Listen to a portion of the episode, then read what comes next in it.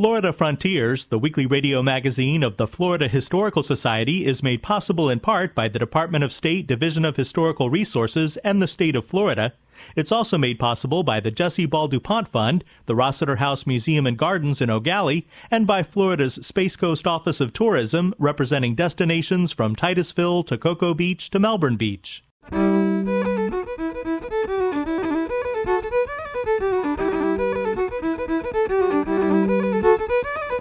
This is Florida Frontiers, the weekly radio magazine of the Florida Historical Society, on the web at myfloridahistory.org.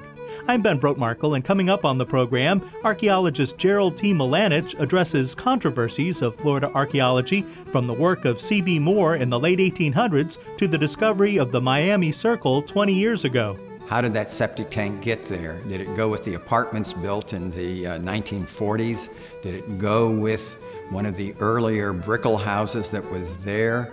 Was there perhaps a circular structure of some kind built over that septic tank? We'll discuss a secret NASA postage stamp held under lock and key. We were right in the middle of the space race, so any information had to be incredibly secret because we didn't want that information to be leaked to the Soviet Union. And we'll talk about historically black Jones High School in Orlando. All that ahead on Florida Frontiers.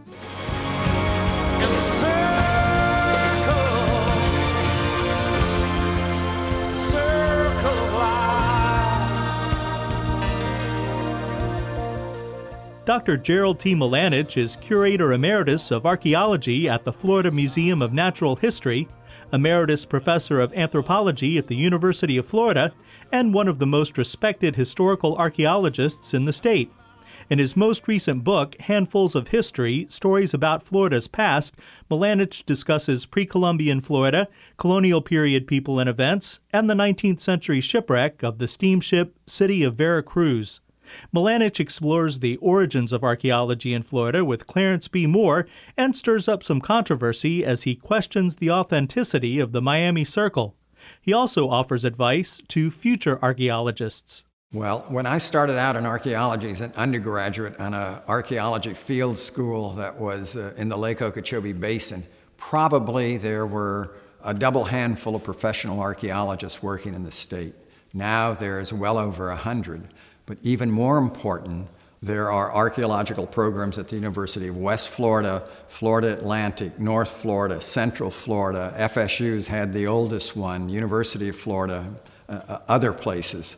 Uh, so there are hundreds of graduate students working in archaeology, writing theses and dissertations. They are so much more sophisticated than I ever was as a graduate student.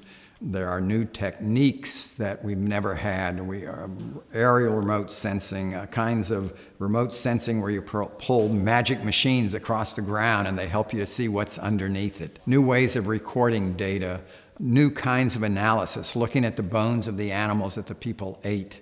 So I love to go to the uh, annual meeting of the Florida Anthropological Society where the students and others are presenting their papers. It's just amazing to me how much more we know than we knew 40 years ago. Well, now it's getting close to 50, I guess, uh, when I was just getting started. I, am thrilled about what's going on, and uh, the future is bright indeed. Archaeology in, in Florida, like history, is flourishing.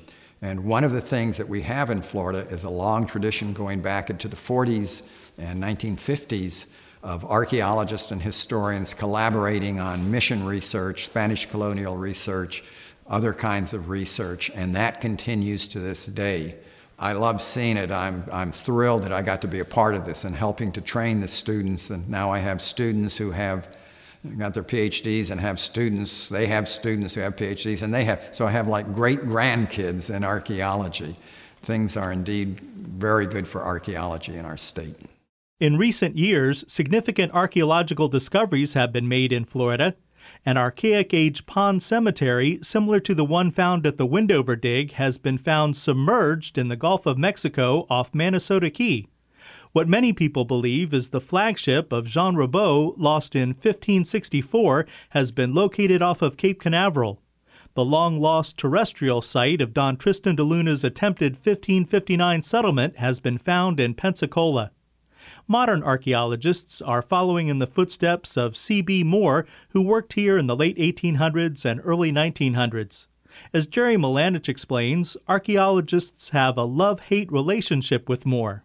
Clarence Bloomfield Moore was a, uh, a rich guy. His father had uh, helped found a paper company that was actually based in Delaware, but C.B. Moore went to Harvard, grew up in Philadelphia, and became interested in both archaeology and photography, I think, while he was at Harvard.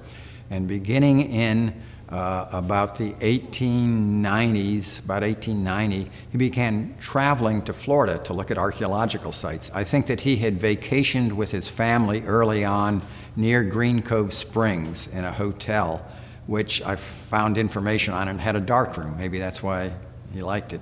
But he became interested in the shell mounds that were on the St. Johns River and decided that he would use his resources to mount expeditions.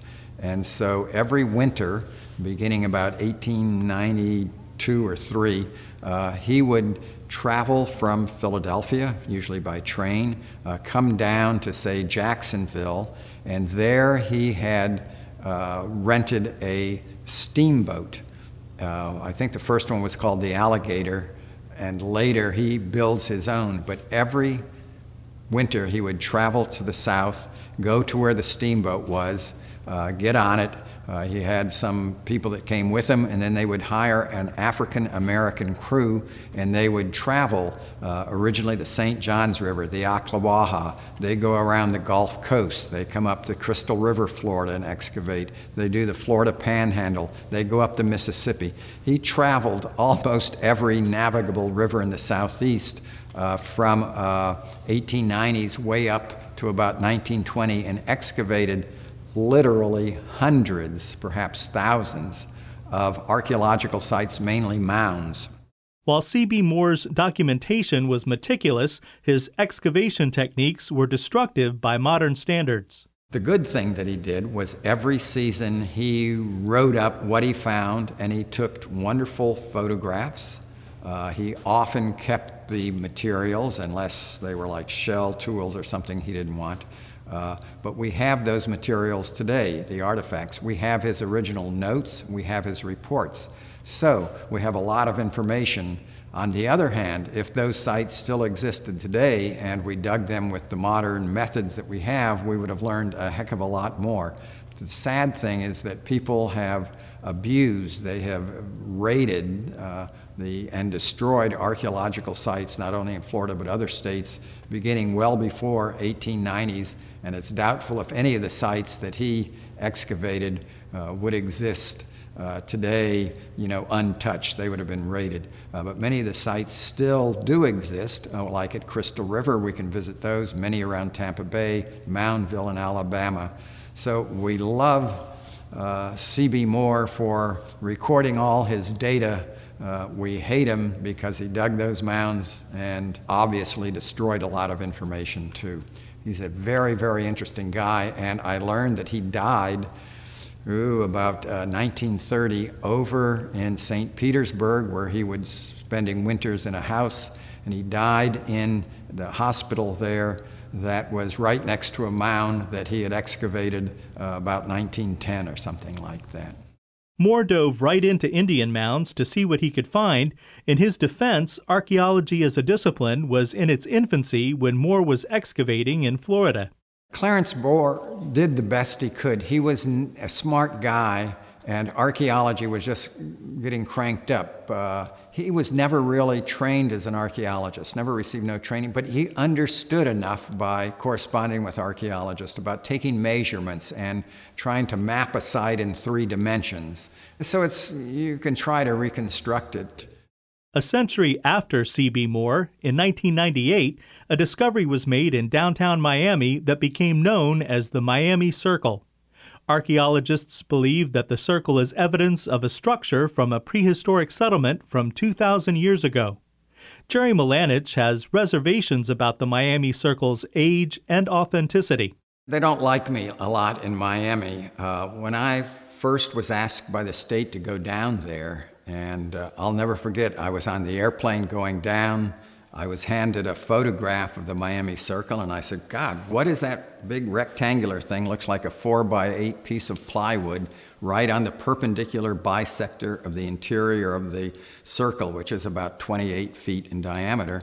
And three state officials looked at one another and they said, It's a septic tank. I said, What? Uh, so I think that at that point, the research question should have been how did that septic tank get there? Did it go with the apartments built in the uh, 1940s? Did it go with one of the earlier Brickell houses that was there? Was there perhaps a circular structure of some kind built over that septic tank? It turns out that in South Florida, in the past, when they had septic tanks and they were put into limestone, you couldn't have a drain field because effluent wouldn't drain through the limestone. So you simply let the septic tank fill up and the ground would get wet around it. And when it got full, you had the truck come in and pump it out. Well, if you were going to run an inn, uh, there are little boarding house, as they did at one of the Brickell houses built about 1910 at that site, right beside where that septic tank is. Would you perhaps cover it with like a little pergola or round structure to keep your guest, who are all dressed up, walking out and sinking into the ground. And so I started looking for photographs. Other people share Milanich's doubts about the Miami Circle. Milanich was encouraged by Jack Horkheimer, former host of Stargazer on PBS. Jack called me and said, You know, I, I was out to that site and stuff, and uh, something's funny. And someone sent him a postcard that they got on eBay and said, He said, Does this show anything from the site? Well, I wasn't sure. So I started doing my research on eBay and buying postcards that showed that area. And sure enough, one of them may show a round structure that's apparently close to or on top of where that uh, septic tank is. So uh, I think what needs to be done still to this day is someone to go back and do more research there but to try to answer the question of when that septic tank was put in and uh, where, what was it attached to? The Brickell House, something else, something else. Uh, that's clearly, it's not a very uh, popular idea, especially in people in Miami who work so hard to get the uh, federal government and, and other agencies, I guess ultimately it might have been the county, to buy the land and preserve the site. Milanich points out that whether or not the Miami Circle is authentic, it is located on top of a significant Tequesta site that was home to a thriving native culture. What's important, sometimes we forget about that site, is a circle is one little thing, and that indeed uh, in the 19th century people recognized that there was a huge complex of uh, shell mounds, there were burial mounds, village areas, all on both sides of the mouth of the Miami River, uh, the village that was known in the 16th century uh, as Tequesta. And all that's left of this huge, complex archaeological site is that little bit that's now preserved in the Miami Circle Park area. So, whatever happens, uh, we've preserved that. Uh, I think that's a good thing for the public and certainly for our understanding of the past. Gerald T. Milanich is one of Florida's most respected historical archaeologists. His latest book is called Handfuls of History Stories About Florida's Past.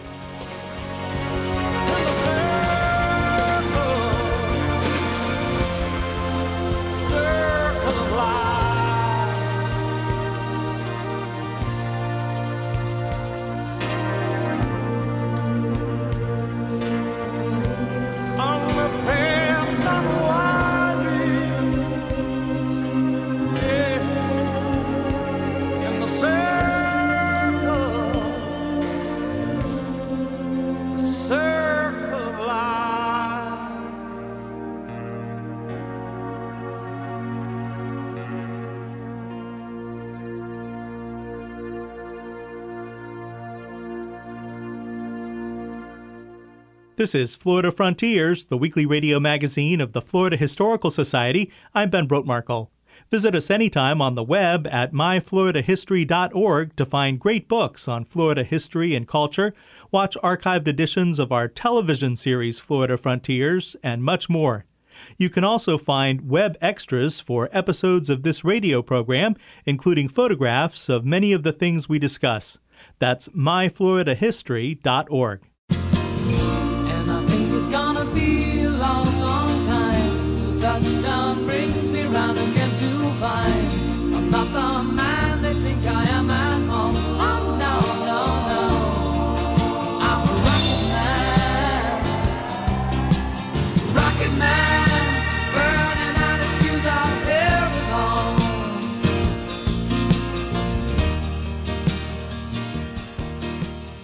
Joining us now is Ben DiBiase, Director of Educational Resources for the Florida Historical Society and archivist at the Library of Florida History in Cocoa. Ben, Florida has always played a pivotal role in our exploration of space from the earliest days of the space race. Yeah, that's right. And in particular, Florida's east central region, Cape Canaveral, the uh, small landmass that juts out into the Atlantic, was really the perfect spot to uh, begin launching at least test flights. And then when we started with uh, manned flights in the early 1960s, it was a perfect choice. And of course, uh, what is now known as the Kennedy Space Center and the NASA facilities out at Cape Canaveral, really in their infancy in the early 1960s. But this area and the state in particular played a very pivotal role in the beginnings of uh, what we now call the space race. We were competing against the Soviet Union to not only put a human being in space, but eventually to get to the moon, which of course was accomplished at the end of that decade in 1969. But there was a series of missions that essentially started here in Florida, uh, were launched into space, and, and many of the recovery efforts were done in the Atlantic, not far from uh, off the coast of Florida, some in the Pacific. But all of these engineers, there were a lot of people involved in the process outside of just the astronauts there were a number of mechanisms that were uh, in place to help facilitate not only the space launches, but also the, the infrastructure and facilitate uh, these programs. Now, in the early days of the space race, and, and even still today, much of the space program uh, is conducted with a certain amount of secrecy, right? Oh, that's absolutely right. And as I said before, we were right in the middle of the space race, so any information had to be incredibly secret because we didn't want that information to be leaked to the Soviet Union and potentially be used against us and to beat us essentially in the space race. But there were other programs as well that were tied to uh, the space industry that were, I would argue, equally as secretive. And one in particular actually has to do with the Florida Historical Society in, in kind of a strange way, but it goes all the way back to the beginnings of the space uh, race here and the beginnings of, of manned spaceflight, specifically in 1962. And I'm talking about the uh, Friendship 7 mission. This was the third of the Mercury missions to, to put a human being in space. Uh, John Glenn was the astronaut who piloted the mission. He was the first American to orbit the Earth. He orbited the Earth three times. The mission lasted almost five hours. He launched from Cape Canaveral, was recovered uh, safely from the Atlantic. But that's not what's interesting about this story. Earlier, before the, the flight was uh, launched, the U.S. Post Office decided to issue a commemorative stamp, but they were going to do it entirely in secret. And the whole idea was to issue this stamp in secret, have it produced, have them distributed, but nobody would know about it until John Glenn landed safely uh, in the Friendship 7 capsule landed safely. Now, this had never been done before in, in U.S. history, so it was a bit of a gamble. But at the time, they thought it was worth it because there was so much popular support for the space program, and this was a way to commemorate all of these astronauts and the engineers and all the folks who were involved in those efforts. So they set about a few months before designing, uh, printing, and then distributing a commemorative stamp. And the stamp was a four cent stamp, and it simply said Project Mercury, U.S. Man in Space. And it had a small capsule. There were uh, several colors, including white, two shades of blue, and you can see a little bit of yellow on the capsule itself as the sun is shining on the capsule, and you can see the capsule orbiting around the Earth. So it's kind of a beautiful design. All of the design work was done completely in secret. In fact, the uh, designer had to work from home, and the engraver worked when everybody else went home. So after five o'clock, he came in and actually engraved the dies that would be used to actually print and, and create the stamps. But then all the stamps had to be distributed, and they came to Brevard County, to Cape Canaveral. Now, there was a problem because they wanted to issue the stamps and also issue a first day cancellation in Cape Canaveral, but there was no post office in Cape Canaveral. So we had another problem. They had to use the closest post office, which was in Cocoa, in downtown Cocoa. It was an old building that was actually built by the WPA and still utilized as a post office in the early 1960s. So they actually had special cancellation machines uh, loaded up in a van from the Cocoa post office, brought out to the middle of Cape Canaveral. And as soon as they got word that John Glenn landed safely, they began stamping these special issue cancellations at 3:30 p.m. on February 20th, 1962. And as soon as that happened, uh, the word went out that they could announce and, and unlock these secretive bags that had literally been held under lock and key. Nobody knew what was in these bags because the, the problem was if Glenn did not successfully return, they of course couldn't issue these commemorative stamps. They would have had to have destroyed the tens of thousands of stamps that had been created. But luckily, he, he survived. It was a success. They opened up the bags and, and started selling. And within a few hours, hundreds of thousands of these first issue cancellations were sold. Now, as you alluded to back in the 1960s during the space race, this building, the Library of Florida History, was a post office, and this is the post office that uh, played this pivotal role in space history, right? That's absolutely right. The headquarters of the Florida Historical Society started its life as a post office in 1939, was a post office in the 1960s. And these special, super secretive uh, stamps uh, originally came here under lock and key and were held in our safe, which is now home to our rare book collection. And they were guarded under secrecy, and the postal inspector came here to Cocoa loaded up the machinery, brought them out to Cape Canaveral. They actually also canceled some of the stamps right here in Cocoa, and all the stamps went on sale right here in our building. So the, the first of these Project Mercury stamps were uh, sold right here in our in our building, which is now part of the Library of Florida History. So it's kind of all come full circle. Great. Well, thanks, Ben. Sure. Thank you. Ben DiBiase is Director of Educational Resources for the Florida Historical Society and archivist at the Library of Florida History in Cocoa.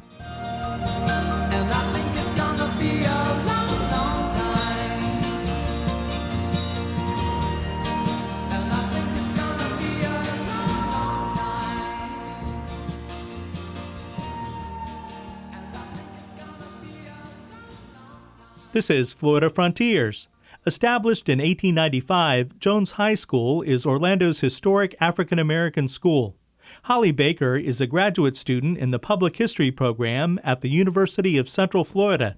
I'm a graduate of Jones High School, class of 1971, and I'm just always willing to do what I can to give back into the school uh, because the school was a foundation. When you leave Jones, you have left there with a quality education that was always emphasized because of the great teachers that we had, the great principals that we have, and the connection. And we all looked out for each other. I can see there were juniors and seniors led the path for me, and then some of them would go into the field of education and return as teachers. So it really just kind of gave a sense of a future vision as far as why I want to give back because that's for me, it was given to me, and as a person, I truly believe I have to give it back.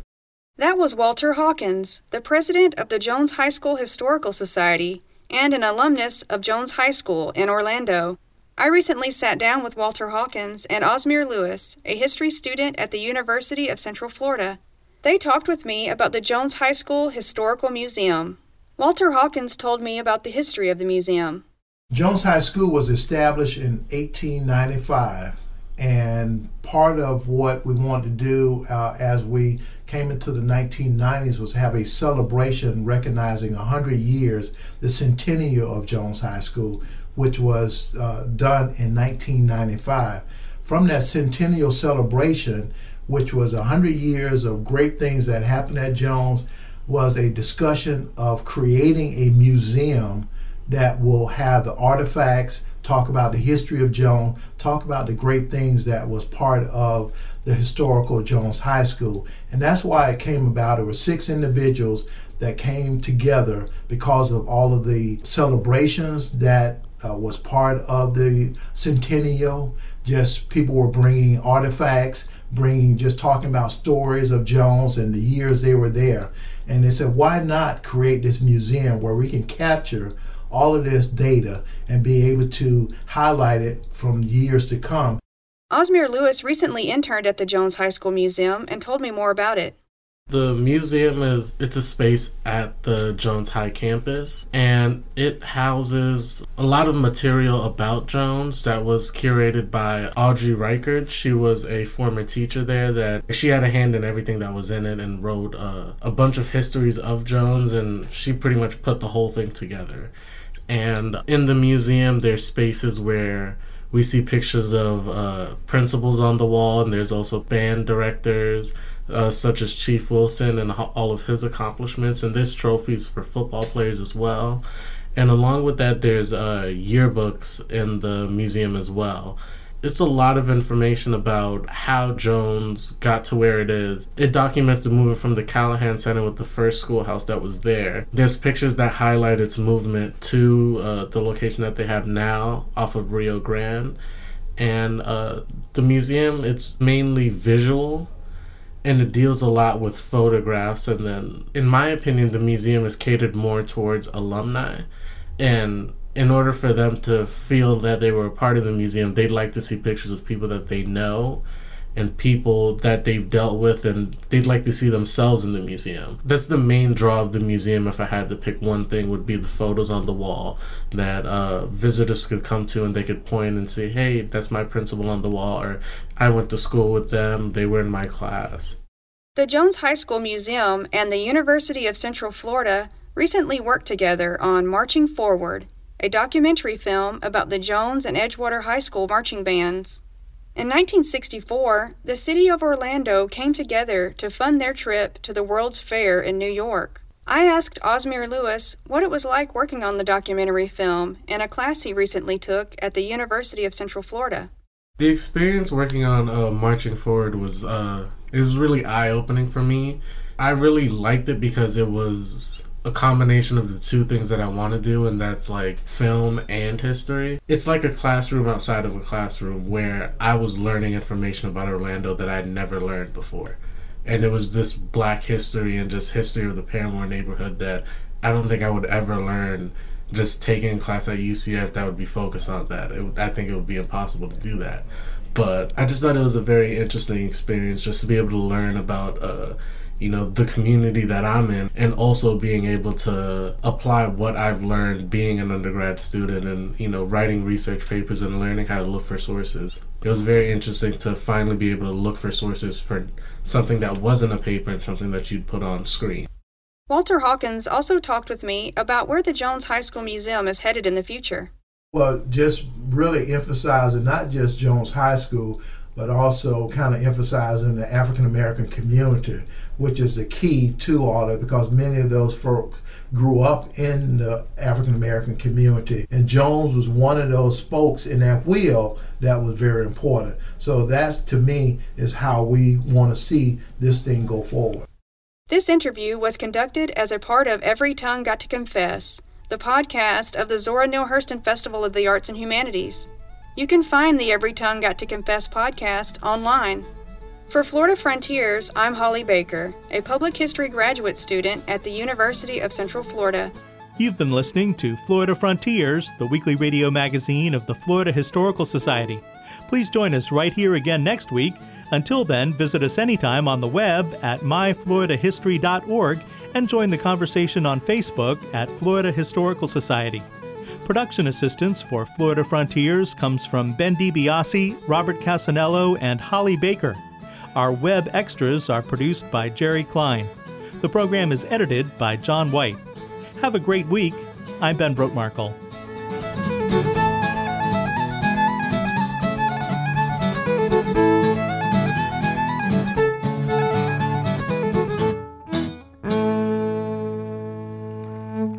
Florida Frontiers, the weekly radio magazine of the Florida Historical Society, is made possible in part by the Department of State Division of Historical Resources and the state of Florida. It's also made possible by the Jessie Ball DuPont Fund, the Rossetter House Museum and Gardens in Gallie, and by Florida's Space Coast Office of Tourism, representing destinations from Titusville to Cocoa Beach to Melbourne Beach.